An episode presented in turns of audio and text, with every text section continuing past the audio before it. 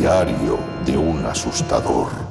El podcast dirigido a quienes se dedican o quieren dedicarse profesionalmente a los espectáculos y experiencias de terror. Saludos, criaturas del Averno. Soy Sergio Moral y te presento un nuevo episodio de Diario de un asustador. El título del programa se titula Anécdotas y curiosidades del trabajo de asustador. Esta es la segunda parte. Y es que la primera entrega parece ser que te gustó y deseo compartir contigo más cosas que me han ocurrido a lo largo de estos años.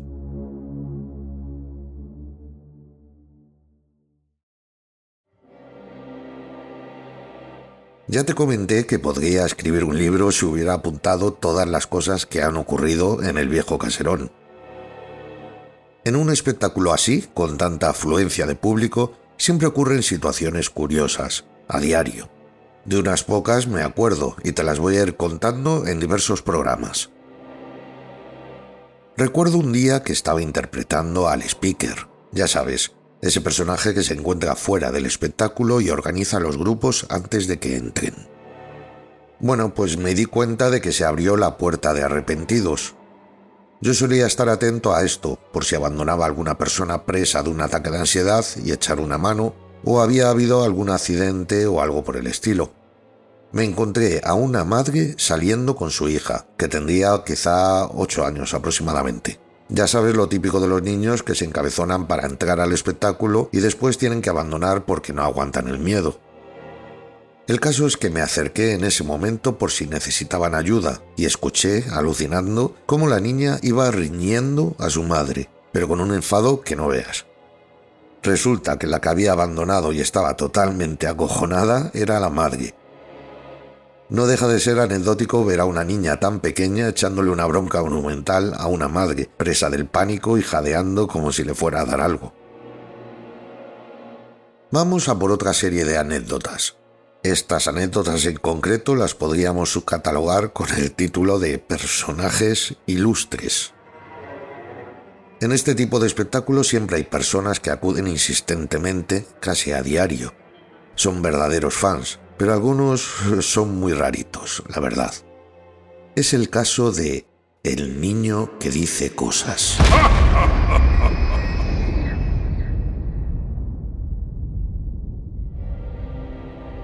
El niño que dice cosas era un chaval de unos 19 o 20 años que aparecía a menudo por allí y trataba de entrar él solo, siempre esperando a que el espectáculo estuviera a punto de cerrar y ya no quedase casi nadie en el parque de atracciones.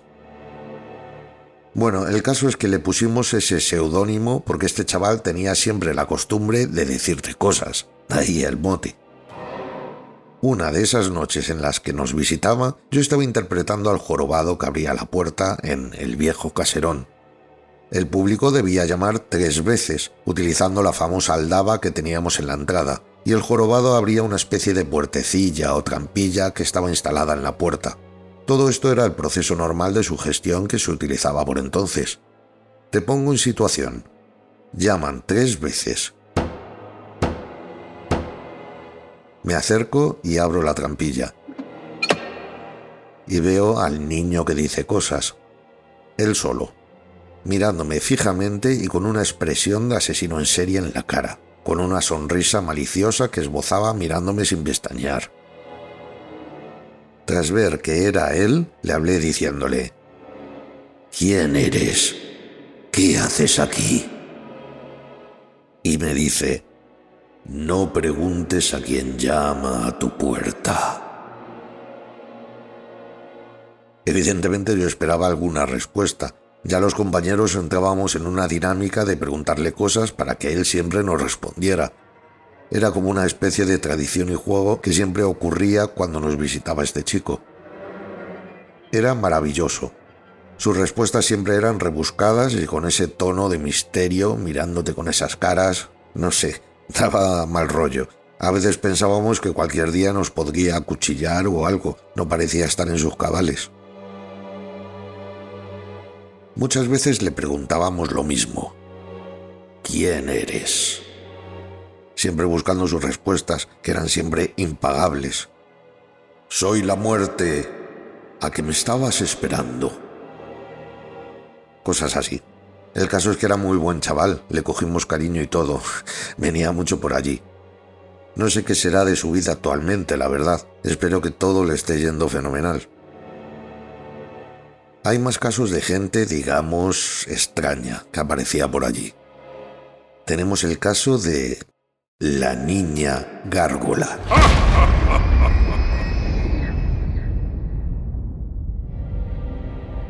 La niña gárgola era una chica de unos 17 años que acudía casi a diario al parque de atracciones con su padre. Venían siempre los dos solos.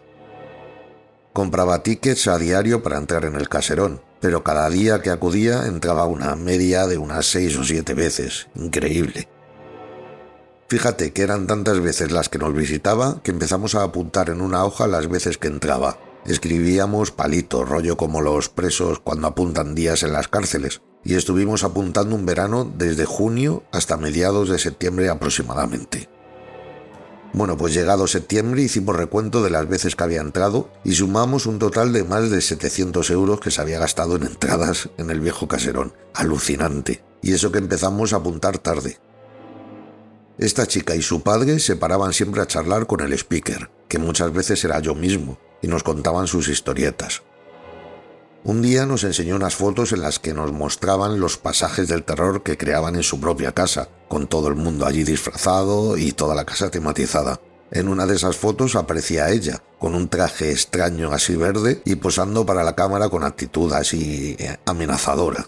Le pregunté acerca de su indumentaria, del personaje del que iba vestida, y me dijo que era una gárgola. Claro, a partir de ahí la llamamos la niña gárgola. Esta chica se colocaba siempre en la última posición en los grupos y recorría el caserón con una sonrisa así de malvada, constante. No se alteraba para nada, con ningún impacto ni nada. Bueno, ¿cómo se iba a alterar si se lo conocía todo mejor que yo? Entraba casi siempre con un guante de Freddy Krueger. El guante estaba súper currado, no era cutre, pero para nada. E iba moviendo los dedos haciendo ruiditos metálicos. Las personas que iban delante de ella se giraban siempre para mirarla eh, y estaban asustadas, acojonadas, y ella mostraba su guante sonriéndoles, muy malévola. Era disfrute total el que tenía esa chica. Le encantaba inquietar al resto de visitantes y la veíamos partirse de risa disfrutando de cómo se impactaba el resto del grupo. Otra curiosidad digna de recordar es que ella siempre venía con una camiseta en la que aparecían lobos. Siempre. Un día le comenté, anda, otra camiseta de lobos. Te gustan mucho los lobos, ¿verdad? A lo que ella me respondió, sí, tengo 17 camisetas de lobos. De locos todo. Pero digo lo mismo que con el niño que dice cosas. Parecían buena gente pese a sus rarezas, poco habituales, la verdad. Tampoco sé qué habrá sido de esa chica y de su padre, que también era un personaje extraño y dicharachero que nos daba conversación al que estaba en ese momento haciendo de speaker. Ese señor con el pelo canoso, siempre con una cerveza en la mano. En fin, ambos dejaron de ir de repente y no se supo más de ellos. Quiero cerrar este catálogo de personajes ilustres con la historia de uno de nuestros más acérrimos e inquietantes fans que acudían a menudo te voy a contar la historia del inigualable, inimitable y maravilloso niño licántropo.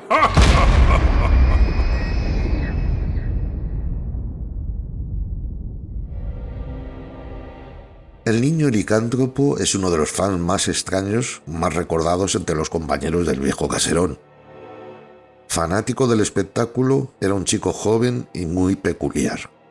Siempre aparecía con una máscara, que era una especie de pasamontañas negro que dejaba solamente sus ojos a la vista. Se ponía guantes negros con los dedos cortados y solía quedarse media tarde dentro del laberinto de colas del viejo caserón. Se quedaba inmóvil, mirando al público, y les daba impactos de vez en cuando. Se colgaba de unas maderas boca abajo, a modo murciélago, con los brazos cruzados y los ojos cerrados, y el público tenía que avanzar por debajo de él y cuando menos te lo esperabas, ¡zas! saltaba y hacía un gruñido. Un día, antes de entrar a trabajar, los compañeros y yo nos quedamos hablando con él, que ya estaba por allí, por las inmediaciones de, de la casa, preparando sus impactos del día. Nos contaba que era un gran fan del terror y que tenía muchos personajes, y que uno de ellos era el licántropo. Nosotros, llenos de inquietud por lo que nos decía, le preguntamos si era capaz de mostrarnos el personaje del licántropo. Dicho y hecho. Se agachó y empezó a correr a cuatro patas a una velocidad de vértigo, de un lado a otro, aullando como un lobo. Te puedes imaginar nuestras caras de estupefacción. Es que menuda situación, ver a ese chaval corriendo a cuatro patas, aullando, bueno, bueno. En fin, de ahí surgió su apodo, por supuesto. Un día, al acercarnos al caserón antes de empezar la jornada, le vimos a lo lejos. No estaba esperando en su zona habitual. Nos llamó para que fuéramos y nos enseñó un papel en el que decía que no podía acercarse a menos de 50 metros de la plaza del viejo caserón. Según sus palabras, le habían puesto en el parque de atracciones una orden de alejamiento esto puede ser debido a que aparecieron varias quejas y reclamaciones de clientes que alegaban que uno de los actores del viejo caserón estaba en las colas impartiendo el caos, haciendo que la gente se golpearan entre ellos, en fin, liando la parda. Evidentemente, esto no lo causaba ningún actor del viejo caserón, sino que era el niño licántropo, al que se le iba totalmente de las manos. Poco tiempo después también dejamos de verle, no sabemos cómo ni dónde estará. Es curioso ver cómo existían personas muy aficionadas al caserón que nos visitaban a diario con una intensidad extrema y que de repente desaparecían sin dejar rastro. A muchos de ellos les cogimos cariño, la verdad. ¿Dónde estarán? ¿No serás tú alguno de ellos? Hay muchos más personajes ilustres y muchas más anécdotas que puedo contarte, pero ya lo haré en otro programa dedicado a este tipo de cosillas. Espero que hayas disfrutado de estas historias. No es lo mismo que te las cuenten a que seas quien las vive, pero igual me he acercado bastante a poder transmitírtelas y hayas podido pasar un rato divertido. Estas personas nos hicieron vivir sensaciones curiosas y guardamos un gran recuerdo de ellos. Espero y deseo que todos estén bien y que la vida les esté tratando de una forma generosa.